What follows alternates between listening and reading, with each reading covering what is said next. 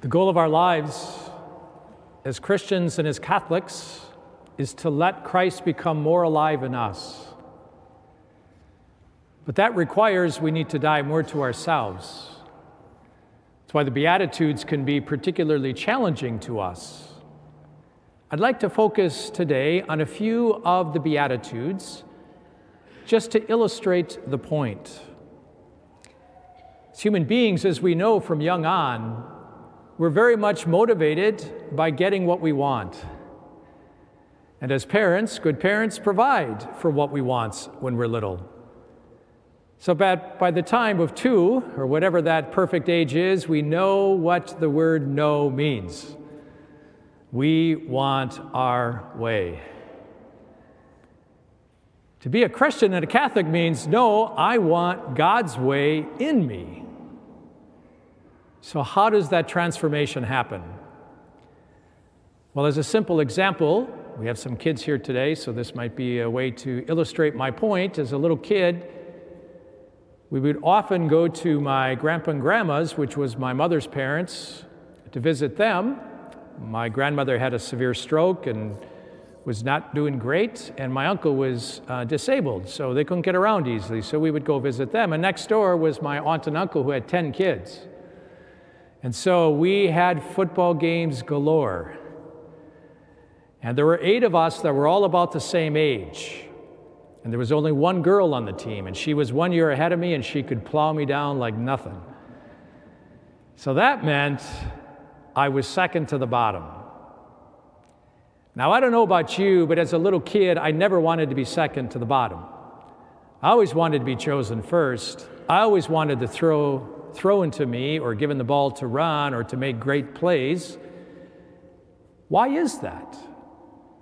Because we seek that which will bring us pleasure. We will get affirmations from others. We will feel like we are so awesome. That's deeply ingrained within us. And the Beatitudes challenge that kind of disposition so that we might grow in maturity to not focus on ourselves, but focus on what is good for someone else. And so it's such a delight when I get to see parents or others, I think of my own parents, who would make many, many sacrifices for us for our good, not for their own. And the more we can grow in that sense of not having the world center around us, like at that age of terrible twos, when the kids want to do their own thing and have whatever they want, sometimes we cling to aspects of that as we grow even through our life. Whether it's in spousal relationships, whether it's in sibling relationships, perhaps even with children or coworkers. The call of the Beatitudes is something so much more. The call of the Beatitudes calls us to be poor in spirit. That does not mean to beat ourselves up because we are imperfect. That's not what poor in spirit means. What poor in spirit means is we seek the good of another for their sake and not for our own. We could use the example of the prodigal son. The father sought out the youngest son, not for his good, but because he wanted his son to receive the gift of forgiveness. And he sought out the oldest son who was angry because he felt like the other son was spoiled. The father did not do that for his own good.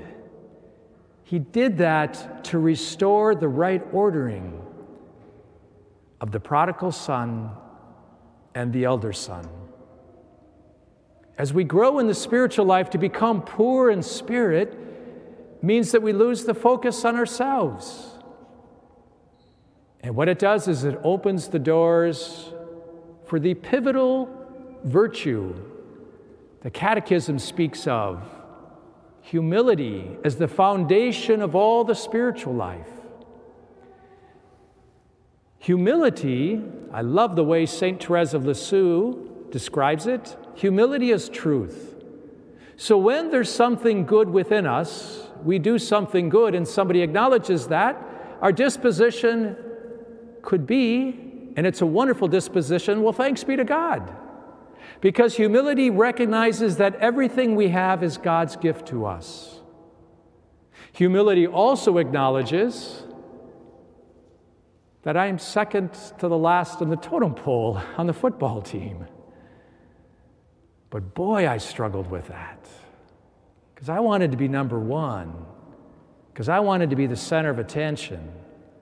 I wanted everything my way because we're human, we're kids. But to grow out of that, we grow into the maturing into the likeness of Christ, who came not to do his own will, but the will of his heavenly Father. He came to do the will of his heavenly Father because the heavenly Father willed what's good for us, that we could inherit the kingdom of God, inherit the land. That's the third of the Beatitudes around meekness. So, the importance in our lives of being poor in spirit, seeking the good of others, to be meek, or another word often used is to be gentle, to be kind in our relationships, not demanding. My brothers and sisters, it's not easy to become more like Christ. But not only is it possible, it's a reality for us when we open our heart to God and we ask God for what we need to overcome the obstacles that keep us from embracing the beautiful, beautiful gift of the Beatitudes. Blessed are the poor in spirit. Blessed are those who are merciful, those who mourn, the meek the clean of heart, the peacemakers, those who are persecuted for the sake of righteousness. That's what St. Paul means when he speaks in the second reading to the Corinthians. Consider your own calling, brothers and sisters. Not many of you were wise by human standards. Not many were powerful. Not many were of noble birth. Rather, God chose the foolish of the world to shame the wise. God chose the weak of the world to shame the strong. God chose the lowly to despise the world. Those who counted for nothing, to reduce to nothing those who were something, meaning those who thought they were something.